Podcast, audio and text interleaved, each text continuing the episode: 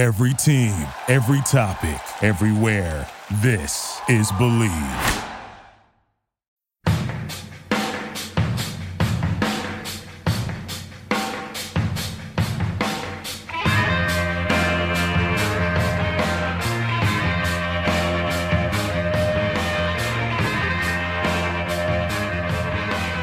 Hello and welcome to episode number 81 of the Draft Analyst, presented by the Bleav Sports Podcast Network.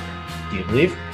I'm Chris Tripodi, and joining me, as always, is Tony Pauline, fresh off his Disney cruise, as we get ready to break down the Southeastern Conference, which nobody actually refers to by its full name, and everybody just calls the SEC, and really that's probably for the best. We'll hit the first half of the conference on this week's show, starting at the top with the defending national runner up, Alabama Crimson Tide and finishing with the always intriguing LSU Tigers. But first, Tony's going to provide Disney with a little bit of free advertising.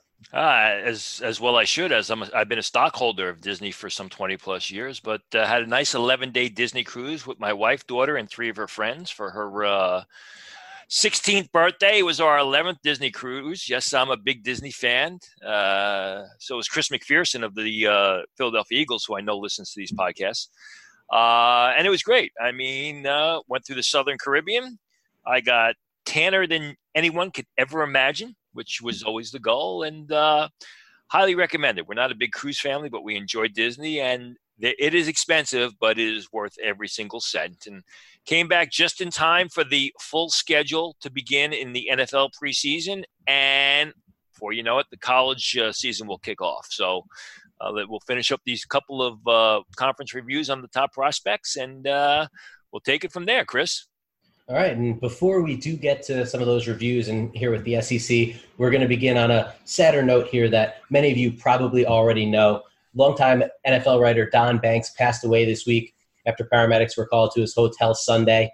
He had just finished covering the Pro Football Hall of Fame inductions in Canton, Ohio. He was only 57 years old. Now Banks started off covering the Bucks and the National Football League for the St. Petersburg Times in the early 1990s. Eventually, he moved on to the Minneapolis Star Tribune as the Vikings beat writer. He was then hired by Sports Illustrated in 2000, worked there for more than 16 years before he was released in 2016. Recently, Banks wrote for Patriots.com, but was actually lured back to the newspaper business. He accepted an offer from the Las Vegas Review Journal to cover the NFL and also the Raiders' impending move to Sin City. Tony, you knew Don well from your days at SI.com, so I know this one hit you harder than most. Tell us a bit about your relationship with him. Yeah, well, Don and I basically started at SI.com just about the same time in 2000 when I began providing scouting reports uh, for the site. You know, I was friends and I was friendly with Don for years. We used to sit next to each other at the NFL draft when it was at Radio City for years, and we would have a blast talking about things football and otherwise. I would usually start hearing from Don immediately after the Super Bowl when he would begin doing mock drafts and he would ask me for help or opinions on, on the prospect front. In the days when the combine was not as big as it is today, and the quarterbacks and receivers worked out on Sunday, Don would always leave Indianapolis uh, early in the day Sunday, then give me a call to get the scoop on how the workout went so he could pencil his articles uh, on the workouts. Uh, after my contentious split with SI.com in 2013, w- which ended up in a courtroom, Don was actually one of the very few people from the site who continued to socialize with me. Others, not so much. But even a few months after the split, when I saw Don at the uh, JW Marriott in Indianapolis at the combine, he came over to me and we spoke. He was just a good, down to earth guy. Uh, we talk about our families. We talk about his sons, my daughter, before any mention of football. I actually spent a good amount of time with him this past February when I saw him at the combine in Indianapolis in the media center. And, uh, you know, we caught up on a lot of things. Uh, it was the first time in a while I had seen him because I had been so busy previous years with the Eagles. And, you know, it, it was hit or miss whether he was going to be there after uh, he split from SI.com. Uh, but you know, I, I, was shocked to see when I read what was happening. I was on vacation. I saw it on Twitter. I, I had no clue what people were talking about until I uh, searched it out. I mean, literally way too young for someone who was genuinely a nice guy. Now we do have to move on here, and we're going to take a look at the SEC. A whopping 62 players from the conference were drafted back in April. That's almost 25% of the entire NFL draft, and more than any conference we've covered so far between the Big Ten, the ACC, the AAC, and the MAC. those conferences combined for 92 draft picks. Those 92 draft picks were just 30 more than the SEC, and that's four conferences, which tells you all you need to know about the strength of the SEC. Put nine first rounders into the draft, three each from Alabama and Mississippi State. Seven of the nine were defensive players, Jonah Williams and Josh Jacobs being the exceptions. And the conference had at least nine picks in five of the seven rounds. So it's not surprising at all for the most loaded conference in college football. It's true year in and year out, and it's going to be more of the same in the 2020 draft. But the first round, Tony, could be quite a bit more offensive. Yeah, I think it's going to lean more to the offense, but you're still going to have a good number of quality defensive prospects.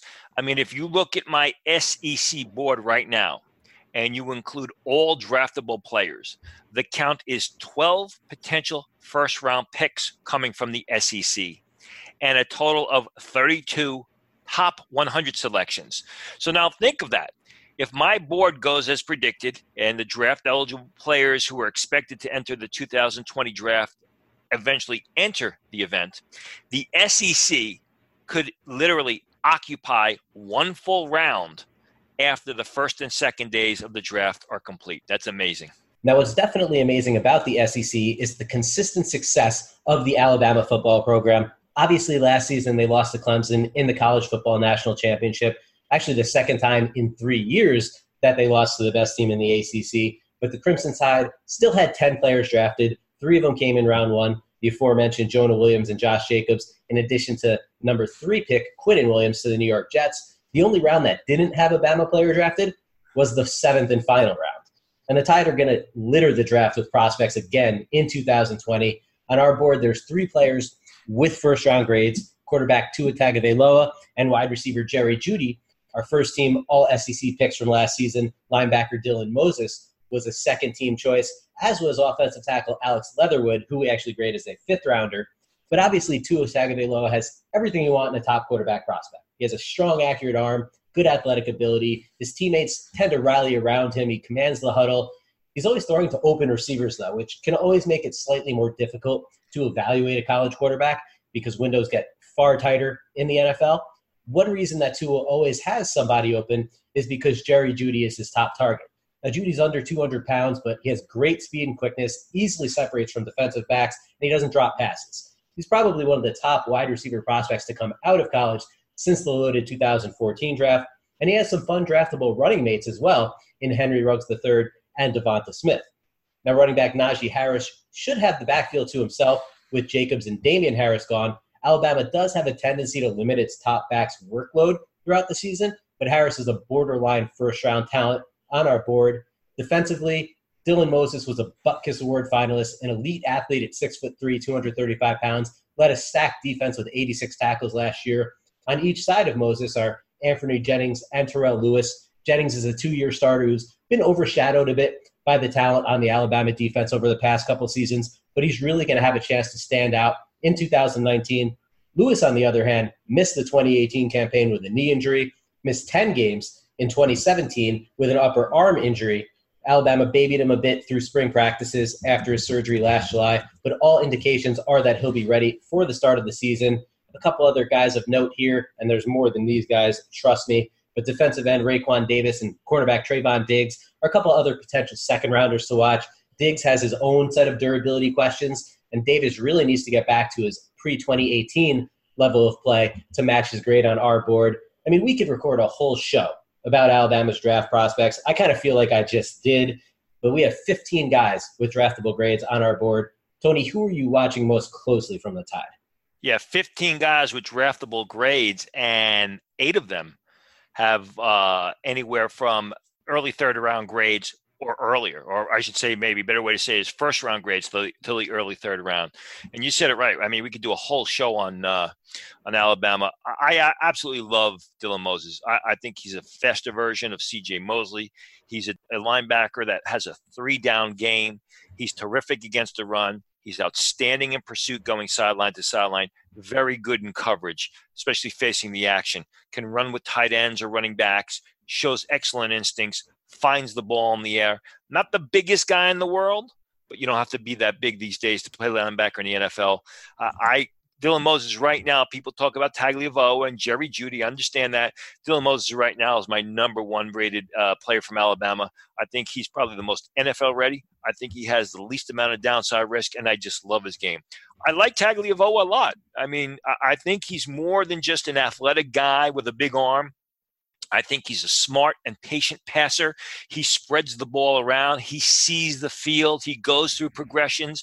He does the little things well. Not the tallest guy in the world, but as we've seen, you know, the past two years with Baker Mayfield and Kyler Murray, you know, teams are willing to take the shorter quarterbacks. And really, in my opinion, Tagovailoa grades higher than either of those guys uh, because I think he's he's probably a, a stronger arm version than, than, Baker Mayfield, and he's a more complete quarterback than Kyler Murray. So I would expect Tagovailoa to go very early in the draft. You mentioned Jeudy, Raekwon Davis. I kind of uh, agree with your sentiments. I thought he played better in 2017 than he did in 2018. Now, some people say, you know, he doesn't rush the passer because Alabama doesn't ask him to, and I agree with that. That was my whole uh, my whole complaint when people were downgrading Da'Ron Payne. But I, I just think that Raekwon Davis just looked too big last year. He didn't show the same mobility they did in 2017, uh, and I think he's got to get his game back on track. I love Trevon Diggs. And if it wasn't for the injury issues, which basically I believe kept him on the sidelines for seven games last season, Trevon Diggs would be graded as an early first round pick for me. He's got outstanding size at six one and a half, 200 pounds. He runs in the low four fours. He uses that large frame to beat down opponents. He's got excellent ball skills. What I love about Diggs, who's the younger brother to Stefon Diggs, the receiver, is he's got great football instincts. He makes easily makes plays with his back to the ball, gets his head around, locates the pass in the air, terrific ball skills, but the durability is a question. If Trevon Diggs stays healthy and has the year that I think he's capable of having, he's going to vault into the top half of round one, no doubt about it. Anfernee Jennings is not as highly rated by uh, NFL scouts as I have him rated. I got him as a second round choice. You know, he's a lot like Rolando McClain, more of a two down in the box type of uh, player, but is terrific against the run, stacks well against the run. And I think in the right system, like that Patriots type system, he's going to do well. You mentioned Terrell Lewis you know, before his injuries, I thought Terrell Lewis was a top 75 pick. You've got to downgrade him because of the injuries, but he's got excellent measurables. Now only going to be a fourth year junior because he redshirted last year. We have to see if he can get back to where he was prior to the injury. Um, but he's a terrific player on the field when he's healthy. Now, to say Arkansas isn't on Alabama's level would be quite the understatement. I'll say it anyway. But after three straight bowl appearances from 2014 to 2016, they've won just six games the past two years. Only one of those wins came in conference play. But in the end, they're in the SEC. So they still had three players drafted on the third day in April. 2020 looks pretty similar for the Razorbacks. Tight end Cheyenne O'Grady led the team with six touchdown catches last season, tied for the team lead with 30 receptions. Should be a full time starter this year after making only five starts in 2018, and could end up being the team's top receiving threat. Defensive tackle McTelvin Agim, two year starter, the first Arkansas defender with 10 plus tackles for loss in a season, since Deatrich Wise back in 2015. Solid three technique and has some room to grow at six foot three, 294 pounds. Linebacker De'Jon Harris was third in the SEC with 118 tackles after making 115 in 2017. Got good size at six feet, 245 pounds, always around the ball. Tony, who intrigues you most at Arkansas? Yeah, and scouts have three of these seniors graded as draftable, uh, and their top guy is Cheyenne O'Grady, the tight end you mentioned, who's also my top guy. I've got him as a six round pick. You know, he has the measurables. He's got the size speed number, six three and a half, mid to high 250s. He's got long arms and big hands. He's a solid pass catcher, but he's got to pull it all together. And he will be the main target, especially the main tight end at Arkansas that has a history of putting good tight ends into the NFL draft and into the league. So he'll have an opportunity this year. If he answers the questions and he meets expectations and then he tests well, I think he's a guy who could move up draft boards. Uh, McTelvin Agim is a guy who shows flashes but has never really put his the pieces together as far as I'm concerned. I like Colton Jackson, the tackle, a lot. A lot of scouts don't even gra- uh, have him graded. I think he's got excellent size, excellent length. He's fundamentally sound. He's got growth potential. I think he's a guy that's got a good amount of upside. I have him right now graded as a seventh rounder, even if he's not drafted. I could see Colton Jackson being a practice squad player in 2020. And keep an eye on Ben Hicks, the SMU transfer who transferred to Arkansas to be with his former coach. If you watch the uh, you know, the uh, film, Hicks is a smart, dependable game manager, uh, and I think that sort of quarterback uh, is one that ends up at the uh, Shrine game and then could end up in the late rounds of the draft if he has a good season. Scouts grade him as basically not even as a street free agent. I think he's got the potential to uh, develop into a late round pick, a, a smart quarterback who's back with his head coach who did a good job with him. So keep an eye on Ben Hicks. Now, Auburn won its first bowl game since 2015 as Jarrett Stidham and Darius Slayton just dissected Purdue's defense. Now, those two were two of Auburn's six players drafted. Just one Tiger in the top 100, though, and that's third rounder Jamel Dean. This year, the Tigers have two potential first round prospects. Many expected defensive tackle Derrick Brown to declare last season. He's a massive presence on the inside at 330 pounds, the second team All SEC selection in 2018. Good tackle numbers for defensive tackle as well because he can penetrate the backfield, he can make plays laterally, and he also holds up at the point. So he's a complete player whose size might make you think that he's more of a nose tackle gap occupier than he really is. On the offensive side, tackle Prince Tega Wanogho is entering his second season as a full time starter. He's got great size at 6'7, 305, an excellent athlete, and someone we expect to continue improving, which he'll have to do to end up going in the first round next April. Jack Driscoll plays right tackle with Tega Wanogho on the blind side. He started all last season for Auburn after graduating from UMass in three years and transferring. He's a bit smaller and less athletic than his teammate on the other side, but still could end up being a day two pick. The rest of Auburn's prospects are likely third day guys. Tony, how do you break down the Tigers? Yeah, a lot of potential uh, in Auburn. I've got three top 100 picks right now, but they've got three or four of the guys that, if they have good years, could move up draft boards. And basically, what it means is that Gus Malzahn, who was on the hot seat, has really got to perform this year and has really got to develop these players. I love Derrick Brown. Derrick Brown, I had him graded slightly lower than Raekwon Davis off the 2017 film going into uh, 2018 after last year, Derrick Brown, I have him much higher rated because uh, Raekwon uh, Davis, I don't think improved this game. I saw nothing but improvement from Derrick Brown off of what was a terrific sophomore season. And you're right. I guess it was it was a bit surprising he didn't enter the draft. Maybe he figured last year's draft, which was loaded at uh, defensive tackle, his draft stock may be suppressed a lot. But you know, you said it right. He is a much more than just a gap occupier. More, much more than a uh, a guy that you're going to put on the nose to occupy blockers. He makes plays. He's athletic. He's quick. He moves well laterally. He's intense. He's not a guy who just gets by on natural and size and just overwhelming people. He, he can uh, change direction and chase the action and pursuit. He can make the tackle in space. He can rush the passer. He can get down the line of scrimmage and outside the box. Uh, if Derrick Brown improves upon what he showed last year, he's going to be a top 10 pick. There are some scouts that right now grade him as a middle first rounder, but when you look at his measurables, six foot four, 325 pounds, a guy that's going to run much faster than people think, uh, there's nothing but upside here, and he's shown consistent improvement. I also like the tackle a lot. Prince Tega Wanogho. I like both tackles, but I like uh, Wanogho significantly more, and I think he's another potential first rounder. Excellent size, very athletic, bends his knees uh, a guy who's fundamentally sound, can slide off the edge, horrific in pass protection, shows some power and pop in his game uh, as a run blocker, a lot more athletic and a lot more nimble than his teammate Jack Driscoll, who I think has some limitations. Not the biggest guy in the world and is solely a right tackle prospect, but Wanogho. I think is is a first round prospect right now. Not as high on Marlon Davidson as other people are. I think he's more of a guy that shows flashes rather than consistency. I also think that he feasts and benefits playing next to Derrick Brown. Uh, some scouts have him graded as a third rounder. I have him more as a fifth rounder.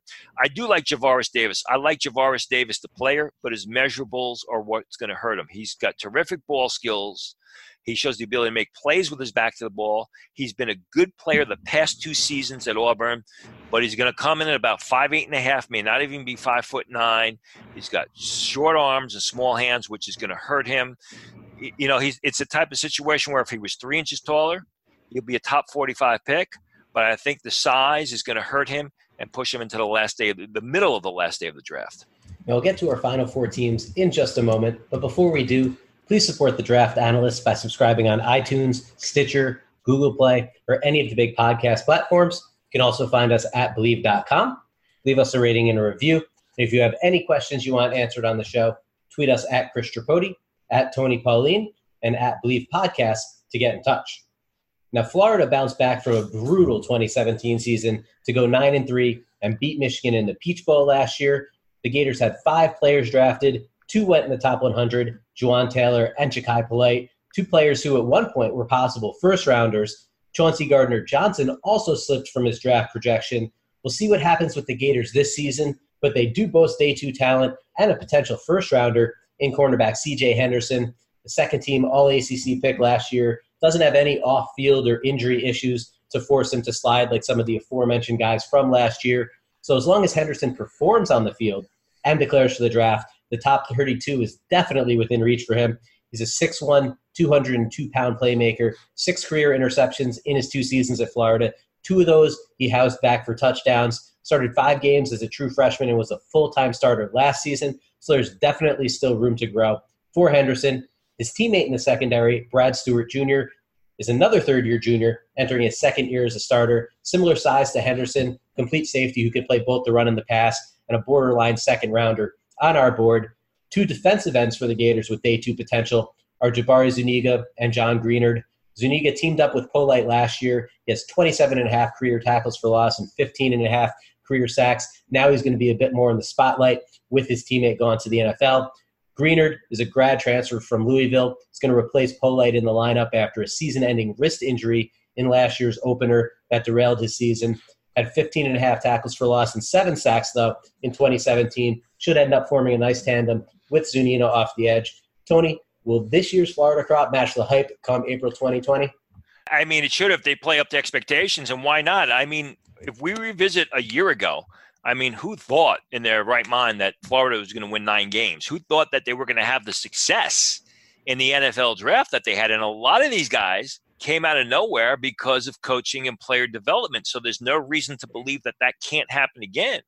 And I agree with you. I mean, my top two guys on the Florida board are cornerback CJ Henderson and, and safety Brad Stewart. I mean, again, Florida has consistently put real good players from the secondary into the NFL draft, and Henderson and Stewart are another pair. Scouts that have graded Henderson give him a second round grade right now. I think he's more first round material. He's got to do a better job making plays with his back to the ball, but he's got excellent size. He's got sprinter speed and he plays fast. He's aggressive. He's exceptional facing the action gives it up against the run, very quick up the field, defending screen passes of the run. I just think he needs to polish some of the details of his position, especially making plays with his back to the ball. As you said with Brad Stewart, in my opinion, a complete safety. And we've seen so many of them come out of Florida recently. Good against the pass, excellent range, quick up the field against the run. Not the biggest guy in the world, is probably going to come in under 200 pounds. So sometimes uh, bringing opponents down at the point of attack can be an issue for him, but it's not due to lack of effort. And that should come in time as he physically matures.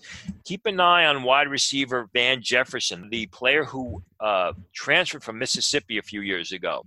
He's probably a last day pick, but he's an outstanding potential slot receiver, return specialist He's more quick than fast, but he's dangerous when the ball is in his hands. Uh, a guy that you can line up a couple different places, uh, whether it's in the slot, whether it's out on the flanks. You can use him in motion. And like I said, it should also be an asset as a return specialist. Now, moving on to Georgia here, and the Bulldogs might be glad that Jalen Hurts is no longer at Alabama after Hurts brought the Tide back to beat the Bulldogs in the SEC championship game this past season.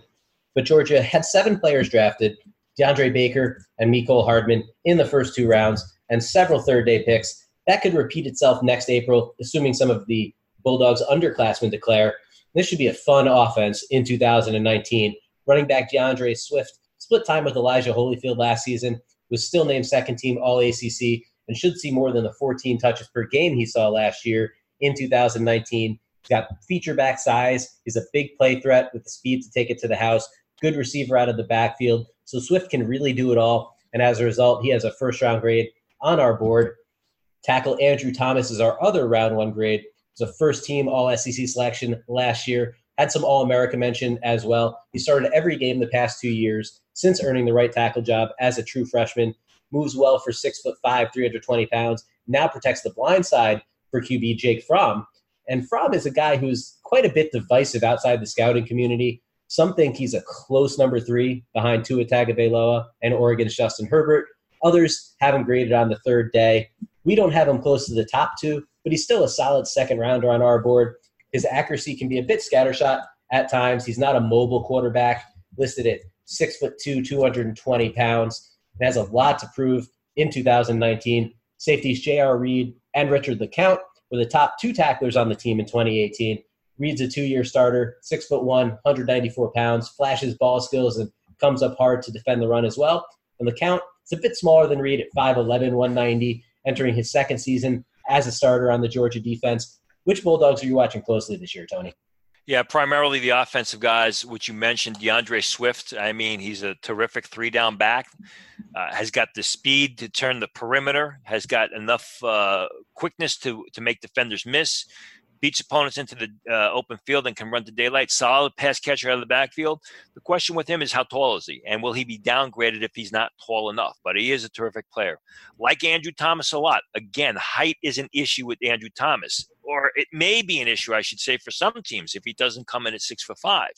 But when you look at his fundamentals, the way he can bend, the way he blocks with leverage, his ability to slide off the edge, his ability to get out on the second level, he's got to get a little bit stronger, but that should come in time. I agree with you about Fromm. I mean, I have Fromm as a second round uh, pick right now. I love his upside. Uh, when he's on his game, he's lethal. But like you say, I mean, he sprays passes at times, at inopportune times, and he will miss wide open receivers, or he, he will have guys who are open in the flat, reaching back to catch the ball, leaving their feet to catch the ball, which uh, leads to a loss of uh, loss of opportunity running after the catch. He's got the upside, but he's got to be more consistent. If he is consistent, He's a guy who's going to go top 45. If he shows the same inconsistency, especially with his accuracy, he's going to drop a bit. I was very high on J.R. Reed after his freshman and sophomore season. He's a fifth year senior. When I watched him last year, I really noticed a lack of speed in this game, which I think is going to hurt him.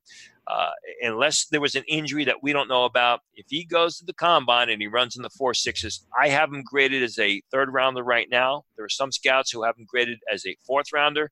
If he does not run well, he's going to drop deep into the uh, into the third day of the draft. He's a good football player. I just don't know what kind of speed he has. And then when I was watching the film, it was a third year junior Richard LeCounte who really impressed me. Very explosive. He's got that speed uh, that Reed doesn't have or didn't show. He's got the range that Reed didn't show. Really flashes on the scene. Physical safety with solid ball skills. A little bit smaller than J.R. Reed. Uh, guy who's probably going to come in about five foot ten, five foot ten and a half, under 190 pounds. But uh, he's a fierce guy who I think you know you can play him at a, a, a, traditional free safety spot and occasionally line him up over the slot receiver. He's not going to be a liability. One last sleeper to remember from Georgia is receiver Lawrence Cager, the Miami Hurricane transfer. He's got outstanding size at six foot four, 215 pounds. He shows the ability to be a possession receiver. You know, that Miami offense had problems, especially in the passing game. I think Cager now goes and lines up with Jake Fromm in an offense that lost a lot of receivers, a lot of talented receivers to the NFL last year. So I think there's a lot of opportunity for Cager uh, this upcoming season which will not only help help the Bulldogs offense, but could also help his draft stock. Now, Kentucky is a team on the rise after five sub 500 years from 2011 to 2015. They made three straight bowls the past few years, and 2018 was their best season yet. Nine and three before a Citrus Bowl win over Penn State. They also had a good year in the draft with four selections, including pass rusher Josh Allen to Jacksonville at number seven and cornerback Lonnie Johnson in round two. It's unlikely we'll get any more top 100 picks next April, however. Offensive lineman Logan Stenberg and Landon Young are two Wildcats to watch. Stenberg is a two year starter at left guard, small area lineman, but very powerful at 6'6, 320 pounds. Young, on the other hand, redshirted last season after an August knee injury required surgery, made six starts at left tackle in 2017, and he's set to start right next to Stenberg on the left side of the Wildcats line. Safety Devontae Robinson is a guy who should be a full time starter this season, with both Mike Edwards and Darius West gone from the secondary. Got good length at six foot two, runs well, and can play both the run and the pass. We have him listed as a safety. The Wildcats depth chart has him at nickelback. Either way, he's going to make an impact on the back end. Isn't that right, Tony? Yeah, I mean, last year was a banner year for the Wildcats. There's obviously going to be some fall off there. You know, you hit the nail on the head with Stenberg. There are some scouts that grade him as a third rounder. I'd give him a fourth round grade, but if you're looking for a small area mauler, someone who just annihilates opponents, at the point of attack and someone who really plays with blocks with a nasty attitude it's stenberg. I mean he's a guy who blocks with solid fundamentals. He plays with great power basically viciousness and, and, such a nasty streak. Uh, you're not going to use him in a zone blocking type of system. In the right sort of system, like a Pittsburgh Steeler type system, I, I think he would uh, he would really flourish. Davonte Robinson, when he was on the field, and that was a loaded secondary in Kentucky last year, so he didn't get that many opportunities. But when he was on the field, he really stood out, not only because of his length, because of his speed and his ability to uh, flash on the scene and his explosion. You know, as you said, Kentucky likes to do different things with their defensive backs. So, with all those guys who were either drafted or signed as free agents uh, last April or last May, I should say, when the draft was over, uh, what that does is opens the door for Davonte Robinson. I right now have him graded as a fifth rounder. If he meets expectations, I could see him moving up draft boards. Keep an eye on Quinton Bohanna, the defensive tackle. Right now, I have him as a free agent, but he's a guy six foot three, probably about 350 pounds, a natural nose tackle who can overwhelm opponents. I'm a little bit concerned about his size, but he's got a good amount of upside. If the light goes on, I think you could see Bohanna make a big move up draft boards. Only a third year junior. Now we'll wrap up the first half of the SEC here with LSU, who had their first 10 win season since 2013. They beat previously undefeated UCF 40 to 32 in the Fiesta Bowl to close it out. They only had three players drafted, though, which is a very low number for LSU. Devin White went in the top five. Greedy Williams fell to the second round. This year, we have four seniors alone with draftable grades, so the Tigers should be better represented in the 2020 draft. One of those seniors is cornerback Christian Fulton. Teams would avoid him last year and throw at Greedy Williams, which speaks volumes when you're targeting an NFL second round pick rather than the guy on the other side. He's got shutdown corner potential at six foot, 200 pounds, only allowed a total of six first downs and touchdowns combined in 2018, but he's not even our highest graded LSU defensive back. That would be safety Grant Delpit, the unanimous All American last season, among numerous other accolades he received for his play on the field. Defensive coordinator Dave Aranda does a good job moving Delpit around to take advantage of his varied skill set, and he's a guy that will flash when you watch an LSU game this season, even if you only watch one game. Kary Vincent Jr. rounds out this stack secondary here for the Tigers. Made seven starts last year, He's going to play a full time role now with Greedy Williams gone. He's also a sprinter on the LSU track team. He's part of the SEC champion relay combo, so you know he's fast. He's only five foot ten, so the slot may be where his NFL future lies. But nickel corners are starters in the league today, and Vincent has that kind of upside. Now, Tony, there's obviously more to LSU than just the secondary. What are your thoughts on that trio and also some other Tigers to watch? Yeah, and when you look at the draft board that we have, I mean, top four prospects, two have first round grades, one has a second round grade, the fourth one has a third round grade, and they're all in the defensive back seven. You know, there are it's once in a, a blue moon where there's a player that just stands out and you just enjoy watching him play because he is so good. And that's the feeling I got watching Grant Delpit. I mean, he, he shows a complete game. I describe him as Jamal Adams with better ball skills. He's got excellent length. He's fierce against the run. He fires up field. He's a terrific tackler in space. He, he plays smart, nasty football. He's got outstanding ball skills. Does a great job with his assignments in center field. Can play over the slot receiver if he improves on what was an outstanding 2018 campaign and then he tests well, I think Delpit's going to be a very early draft pick you mentioned about Christian Fulton. And, you know, I like Greedy Williams last year, but when I rewatched the film, what you said was obvious to me. I mean, teams were staying away from Fulton and throwing at Greedy Williams. A guy's got outstanding ball skills, terrific measurables. He's fast. All the guys on LSU are fast as they usually are. Uh, scouts grade him high. I mean, very high. You're talking uh, mid first round grade, which is where I have him. If he improves on uh, last season, or if teams really challenge him and he meets expectations, Fulton's another guy who, like Delpit, is going to be a relatively high draft pick. I think Delpit could be a top 10 pick. I think Fulton could be a top 15 pick. I love Kary Vincent. I mean, the only problem with Kary Vincent is he's 5'10 or likely smaller, but he's a terrific cornerback who plays to his speed. As you mentioned, he's a sprinter. He, he's explosive. He's tough, constantly around the ball. I think he's a perfect nickel back at the next level. Also, like Jacob Phillips a lot, the uh, third year junior out, uh, linebacker. Uh, basically had some of the steam taken away from him and was not the focus. But when he was on the field last year, he made a lot of plays. Made a lot of plays up the field, made a lot of plays in pursuit. He shows great range on the field, goes sideline to sideline. A lot to like about his game. And keep an eye on Justin Jefferson, another third year junior, the receiver. As we know, uh, LSU has put talented receivers in the draft, and LSU receivers are usually better NFL players than they are college players. I think Justin Jefferson, not the fastest guy in the world, but he fits that mold where he's got an NFL type of body, he's got an NFL type of game, and is a guy who I grade him as a fourth round pick right now. If he enters the draft and he runs fast, he's going to go earlier and he's going to be a very good Sunday player. Now, before we sign off for this show, there will be some major changes coming for us next week. Starting August 11th, Tony and I are moving over to Pro Football Network. DraftAnalyst.com will redirect to ProFootballNetwork.com. This was originally announced back in late May, Tony, I know you're pretty excited about this new venture. Tell us a little more. Yeah, I'm really excited. You know, I enjoy draftanalyst.com, but draftanalyst.com was basically you and I concentrating on the NFL draft year round, which is what I'm going to do at Pro Football Network. But the other guys at Pro Football Network are going to fill in the missing pieces or the missing pieces as far as I'm concerned. There's going to be a lot of coverage on the NFL in general, which I never we, we never did it at, at, at draftanalyst.com. There's going to be a lot of fantasy football, which people love. There's going to be information on betting and gambling.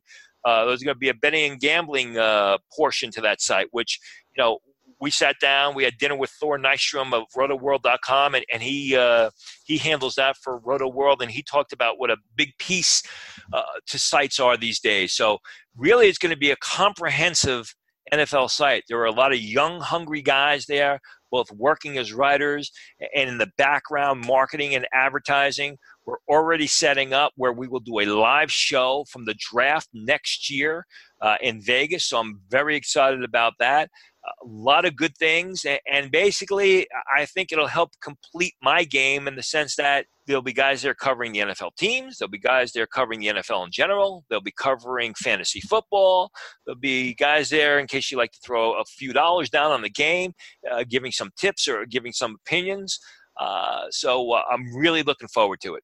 And that's it for the 81st episode of the draft analyst presented by the Bleav sports podcast network.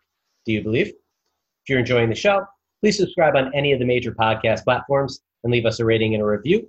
And feel free to ask us questions on Twitter that we'd be happy to answer on the show. We'll wrap up the SEC on our next episode, so tune in next Thursday as we go over the top prospects from big-time programs like Ole Miss, Mississippi State, Texas A&M, and more. And don't forget to make your way over to draftanalyst.com just for the last couple days here we still have individual team prospect previews with write ups on several players, along with grades for every ranked player from the programs we've covered so far. For Tony Pauline, this is Chris Tripodi. See you next week. When everyone's on the same page, getting things done at work is easy. Make a bigger impact at work with Grammarly. Grammarly is your secure AI writing partner that allows your team to make their point and move faster. You can even save time by going from spending hours editing drafts to just seconds Join the 96% of Grammarly users that say it helps them craft more impactful writing. Sign up and download Grammarly for free at grammarly.com slash podcast. That's grammarly.com slash podcast.